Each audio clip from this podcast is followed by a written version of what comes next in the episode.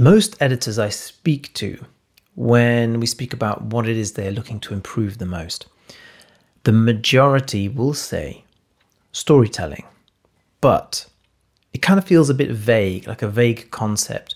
What is storytelling? And how do you know if you lack it and need to work on it?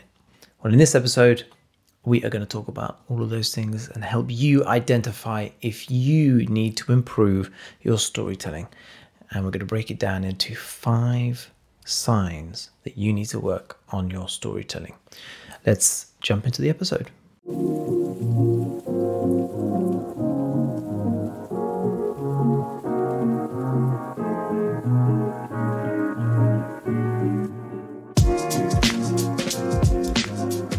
Hello, welcome back to the video editing podcast with me, your host, Shiny, and the lead trainer and founder of Unsplice. Thank you very much for joining me. Now, I don't know if you have been listening for a while, but if you have, last month, over the last month, we did a series and it was um, a multi part series and it was really fun.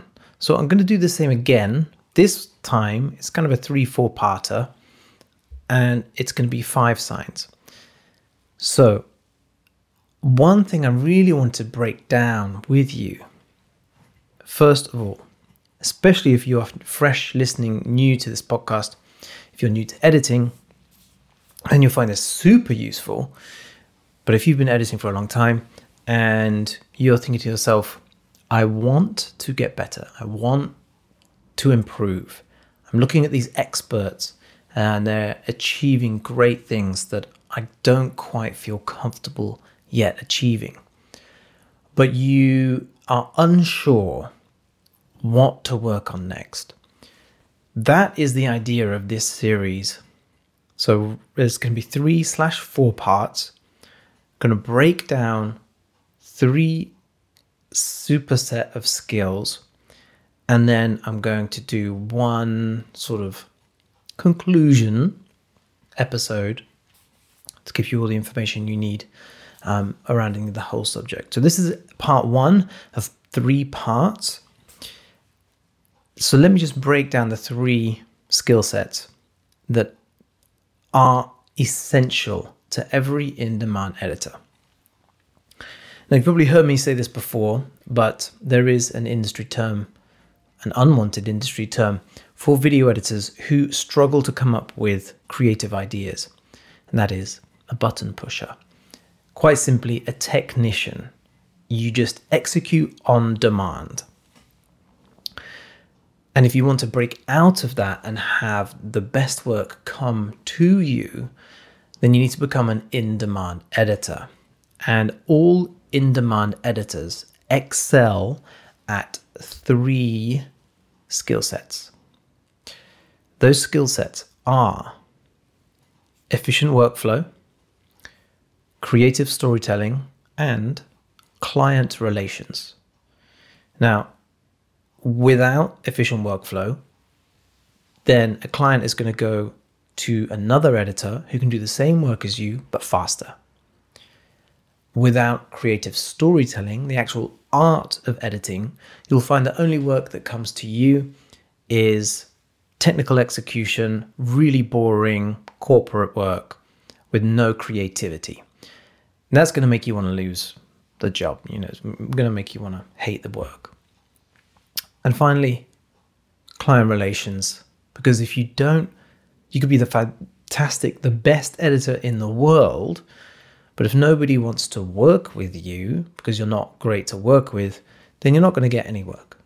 So, really, are those the three skill sets, the three pillars, the foundation um, of every in demand editor. So, you really do need to excel at all three skills. It's really useful to break them down into, into these three. And so, that's what this three part series is all about. This one is about storytelling. So, five signs that you need to work on your storytelling. How do you know if storytelling is your weak spot? So, going to break it down into efficient workflow, creative storytelling, and client relations so that you can understand and listen if you hear any if you can relate to any of the five signs, then that means that your storytelling is a skill that should be worked on in order to become an in demand editor. Before we jump in, very quickly, I'm going to give you the first sign. Don't forget to leave a review on your podcast app of choice. You can leave up to a five star review. And if you're watching on YouTube, then don't forget to like and subscribe. And write down in the comments what it is that you seem to be lacking. When a sign comes up and you're like, oh, yeah, that's me, write it down in the comments so we can all share. So, the first of the five signs that you need to work on your storytelling is that you are relying on creative direction from the client. The very same client who is expecting you, the creative, to come up with creative direction. So you can kind of see how, you know, how backwards this is. The client has come to you, the editor, because you are a creative, you're an artist. They have some kind of vision or some kind of idea or some kind of brief and they are looking for somebody to execute on that. They probably don't have an understanding of the technical skills of the software, but it really isn't something that's too hard to pick up. It's your creativity, your creative choices that they want. They want to know, you know, you, you are picking apart a puzzle, you're trying to find, you're looking at all these pieces of the puzzle that is the footage, the assets, the stuff that you don't have that you can get or make. And you're able to have this bigger picture perspective of everything that could make this video engaging. And that's the end goal, right? The end goal is to make the video engaging. We want to engage the audience. We want to watch all the way through so that we can get them to do something at the end, especially if you're working within advertising, creative, creative content, branded content, that sort of thing. Anything that is not meant for, you know, for TV, for broadcast pretty much has an end goal, and that is probably to communicate the values of a brand or a call to action to get somebody to do something, to sign up, to click, to go to a website, to, you know, do something like that. Maybe buy a new band's album, go play a game, buy a game, join a Discord, whatever you know, nearly every video will have a call to action at the end. That is, unless it's meant for broadcast. And so it's your duty to make sure the audience connects and wants to watch all the way through to the end, whether it's five or 10 seconds or whether it's 30 minutes. This is, this is every part of your job to get the, in the audience to continue watching all the way through to the end so that either they do the thing that we want them to do or they feel a certain way. That's it. So we have many, many different tools available to us to achieve that and to get the audience and connect with the audience and get them to watch for as long as possible. And so, if the client is coming to you going, I've got this bunch of assets and I want you to edit this, they want you to look at all the assets, what they have and what they do not have, and then build that puzzle and go, well, if we did this, then we achieve the goal of watching, keep, keeping the audience watching all the way through to the end so that we can get them to do the thing, which is click or feel something. So that's that's your job in a nutshell. So let's imagine if the client comes to you saying, I want you to make this the best it could possibly be, and then you sit there and go, So what do you want? They kind of feel a bit shortchanged. it kind of goes against, you know, the reason why they hired you in the first place. Now, every client will have a different level of interaction with you. At different level, they'll come with their own creativity. You might find that you have clients that are overbearing and they only want what they say, in which case you just put your ego aside and you do as they ask. And that's your job. And then there are jobs where there are no, there's no creative brief whatsoever, and it's completely open. And that's when all Uh, all the weight is put onto you, or the expectation is put onto you to understand the problem and come up with a solution. I've heard editors get scared or annoyed. That's what I don't understand. When editors get annoyed by the fact that the client hasn't brought any kind of creative brief. And that's great. You've got a completely open, a blank canvas to do whatever you want. And you're complaining. And then when the client comes and dictates absolutely everything they want, and then you complain again, um, th- this is a common theme that I've noticed amongst so many, so many editors. And uh, it kind of seems a little, you know, counterintuitive it is your job, it's your duty to come up with a creative direction um, and execute on that. So, if you are lacking in creative storytelling skills, then you will be hoping or relying on the creative direction from the client. So, that is one of the big signs that if, if this is you and you are waiting for creative direction from the client because otherwise you don't know what to do, then creative storytelling is your weakness. And that is something that you really should work on. Now, I should mention right now, before I go into point two, that creative storytelling covers not just like the term creative edit storytelling that covers not just storytelling as in how to tell a story but also all of the techniques and the tactics that you can employ to keep the audience engaged, to keep them watching all the way through to the end, so that we get them to do the thing or feel the thing. That's what creative storytelling is. So I don't think storytelling, and this is the, the clarification of what storytelling is. Um, storytelling isn't just the dialogue that is being used in a in a video in a film it isn't just the narrative arc, it is also all these other creative decisions that are used for the same purpose. If, for example, somebody says with dialogue that they feel frightened or they're nervous, even better example, then you have an arsenal of tools available to you, an arsenal of techniques, I should say, um, to make the edit feel and make the audience feel nervous. So you're not doing that just through saying, the character saying, I'm nervous, but by holding on that shot for a little bit longer, by going to a quiet part of the track, by making all the sound effects in the background, the background noise quieten down a bit, whereas before they were a bit loud. There are different ways that different skills, different tactics you can employ to convey that same feeling. It doesn't have to just be said through dialogue. And so that is creative storytelling. So now, hopefully, you have a, a more holistic understanding of what I mean by creative storytelling. And so, the second point worth bringing up is that if you are cutting, following your gut, without understanding how each type of cut impacts your edit and affects your audience, then you need to work on your creative storytelling skills.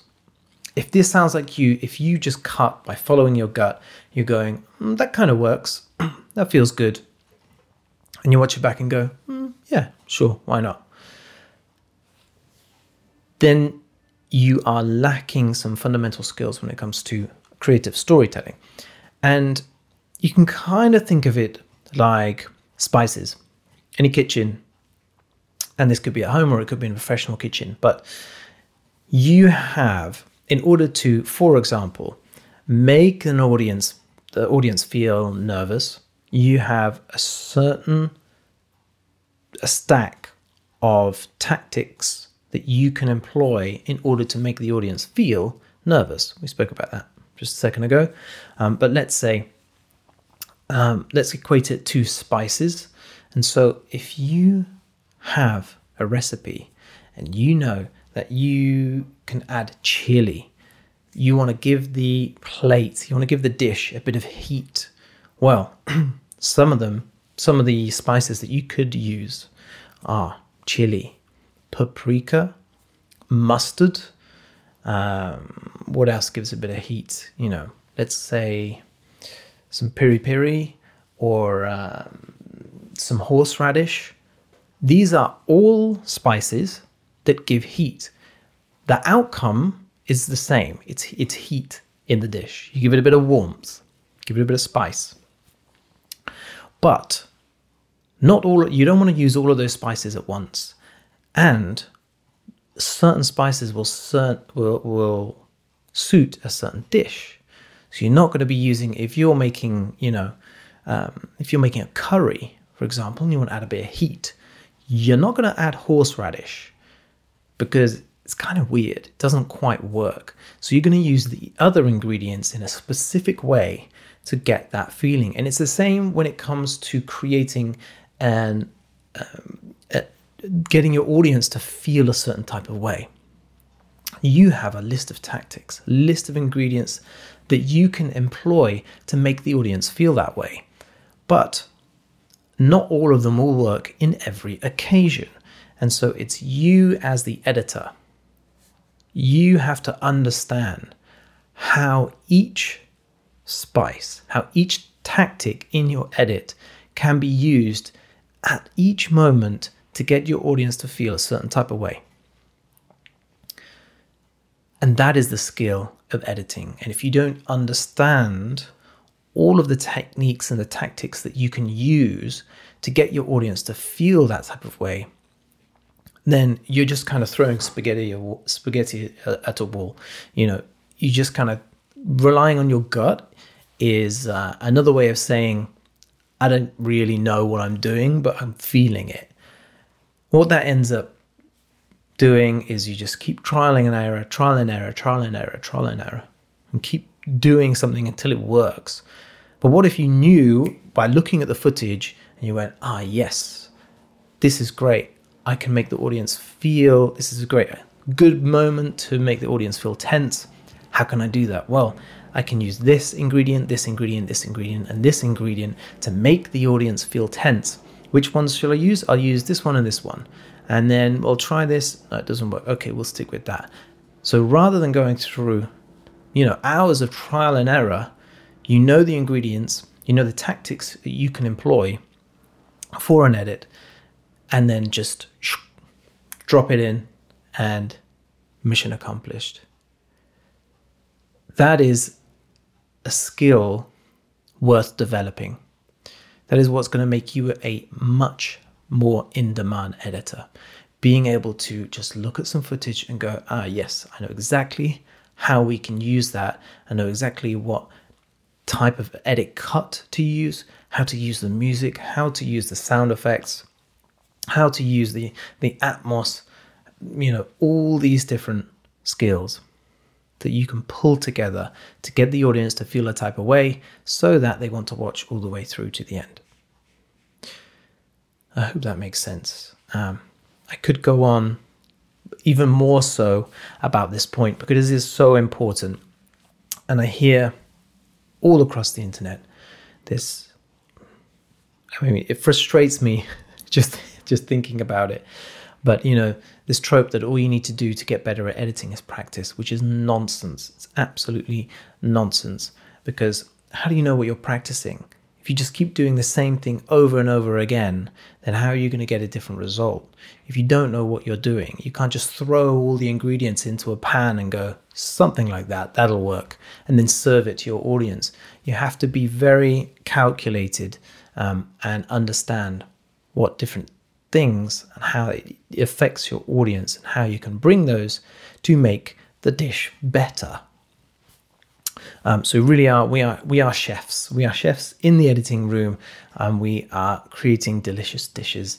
So you have to have an understanding of all these different intricate decisions that go into make this final dish. And the more you know, and if we look at the best chefs in the world, they have an intricate understanding of not just the ingredients. I mean, let's take the home chef. The home chef has an understanding of the ingredients and how they can work together.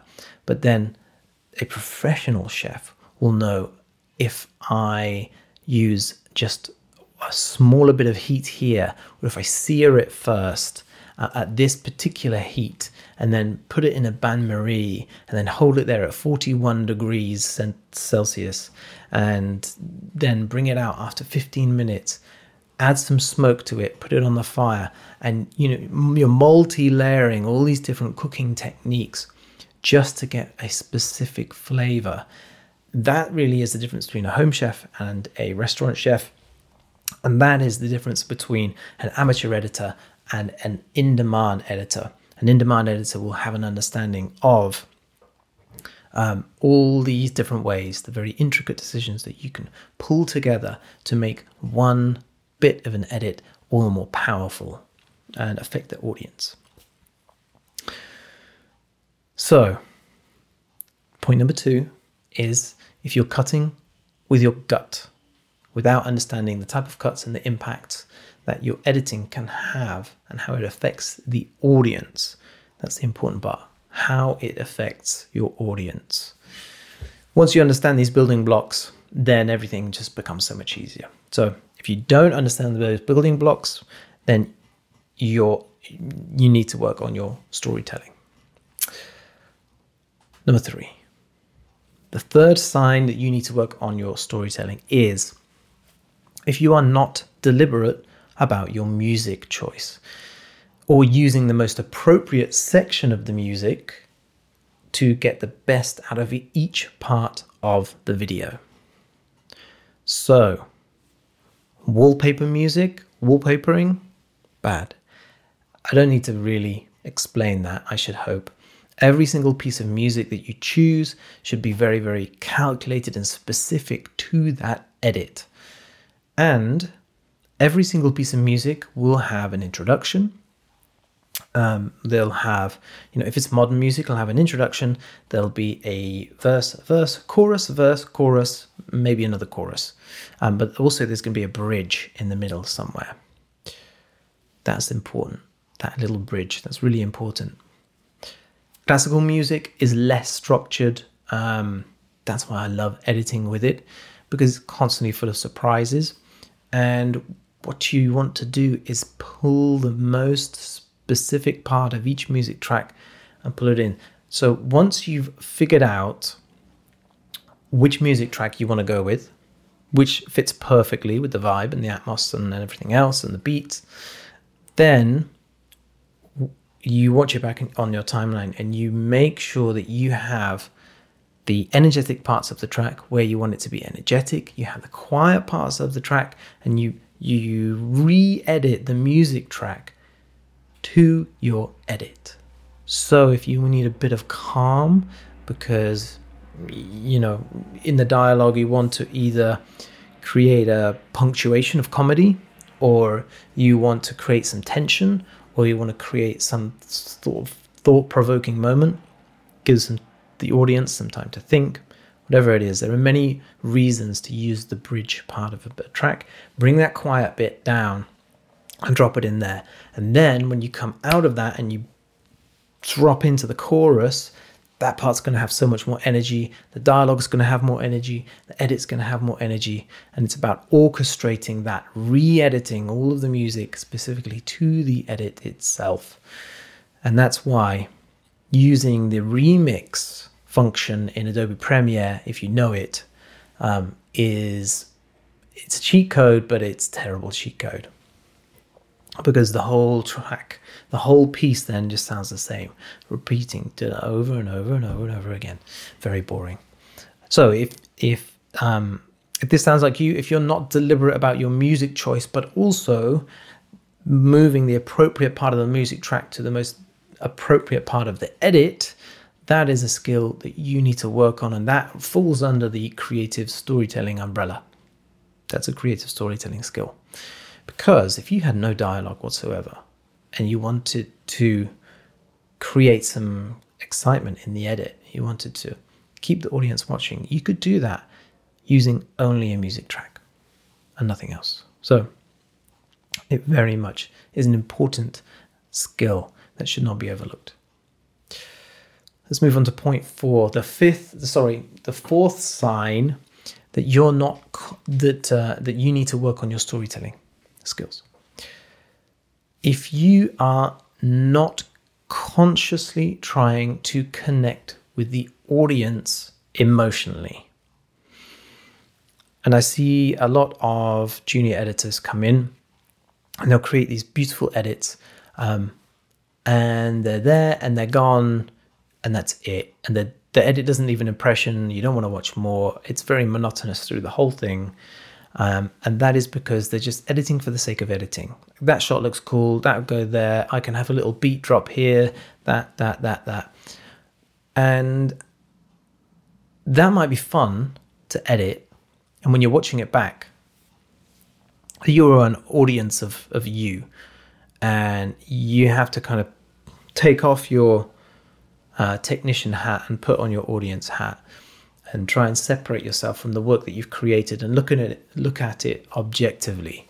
How is this? Do i want to keep watching? You know 10 seconds 20 seconds in um, do i still want to keep watching this or, or am i a bit bored? Because it's your job as an editor no matter what you are working on doesn't matter. You have to try to connect with your audience. That's how they're going to want to keep watching. And I've used this example before many times on the podcast of these, you know, travel videos where they have like a cute girl or a guy holding the other person's hand, and so the hand will be stuck out in front of the um, of the shot, and then the other person will be looking behind and grabbing the hand and pulling them. That as an opening shot works. You know, they've tried many different ways of opening these travel videos, and that works because it connects with the audience. It makes us feel like we are a part of this journey. We're being taken on a journey. Um, and so, as cliche and cheesy as those shots are, they people use them because they work. And so you have to look at all these kind of cliche things and and assess why do they work because they obviously do because the algorithm says it does. So if you're not trying to consciously connect with your audience on an emotional level, then that is a skill that you really need to work on. And there are many ways that you can connect with an audience on an emotional level. Way too many to cover in just this. That's why there is, um, you know, creative storytelling modules within Unsplice Pro that go into deep detail in there with assessments and, and assignments for you to do to practice that skill. But if you, uh, yeah, if you're not doing that, then that is something that you really need to start thinking about with all of your edits going forward. Try to figure out what does the audience want, How, what's going to want make them want to keep watching. And I tell you what, it's not a flashy effect or a transition because you might see that and then once you've seen a couple of those then it's a bit boring and a bit monotonous. So you want to keep trying to engage the audience. And we're moving now on to the fifth sign that you need to work on your storytelling skills. And that is if you are not varying movement, rhythm, or tone, at least once anyway. So think about as you are building out your edit that you are varying your you are varying the edit so it's not mon- monotonous across the whole thing and this kind of goes back to some of the other points that we've made. Um, you know, connecting to the audience emotionally, being deliberate about your music music choice, um, and uh, following not following your gut. You know, being precise with your choices. You have to create some variation in the edit because otherwise it's boring. It's incredibly monotonous, and no doubt if you are scrolling on social media and you come across an ad and you skip it, it's because it's boring. I mean, that's a no brainer. If you're on YouTube and you're watching an ad, it's because, and you skip it, it's because it's boring. And we want to make videos that are not boring, whether we're making scripted or unscripted content, whether we're making branded content or commercials or music videos. we don't want stuff that's boring. And what is boring? The same. If something is just the same all the all the time, it's the same. That's boring. So make sure you're varying movement, rhythm, or tone so that it's not boring. And if those concepts feel a little foreign to you or you don't fully understand those, there is an entire module within Unsplice Pro how to uh, vary movement, rhythm, and tone. So be feel free to head to unsplice.com forward slash pro to check that out. These are the five signs that you need to work on your storytelling skills. Did any of those speak to you? If so, especially if you're watching on YouTube, I would love for you to just write in the comments below which one spoke to you the most, which one you feel like, oh yeah, that's me. I do that. I need to work on that. Uh, let let us know in the comments because I can guarantee you, you are not the only one doing it. Pretty much 99% of editors I meet will probably be doing uh, one of these things that we've spoke about. So don't feel ashamed because that you do you're doing one of these things. It's normal, and it's kind of what happens when we teach ourselves editing without any kind of education. And that is what really is um, keeping the industry or, or keeping so many editors in the industry stagnant and stopping them from progressing and becoming fantastic editors.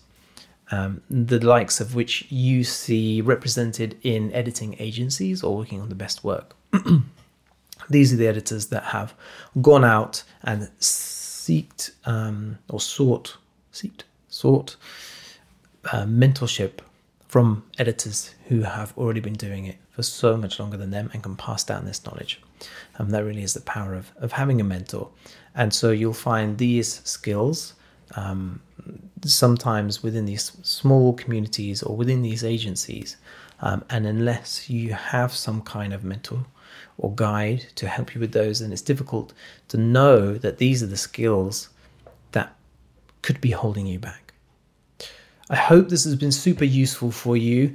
Um, don't forget to join next week for the next in this three part series. Don't forget to like and subscribe on YouTube. Head if you're listening to the podcast, head over to YouTube so you can write a comment. I'm I'm in there.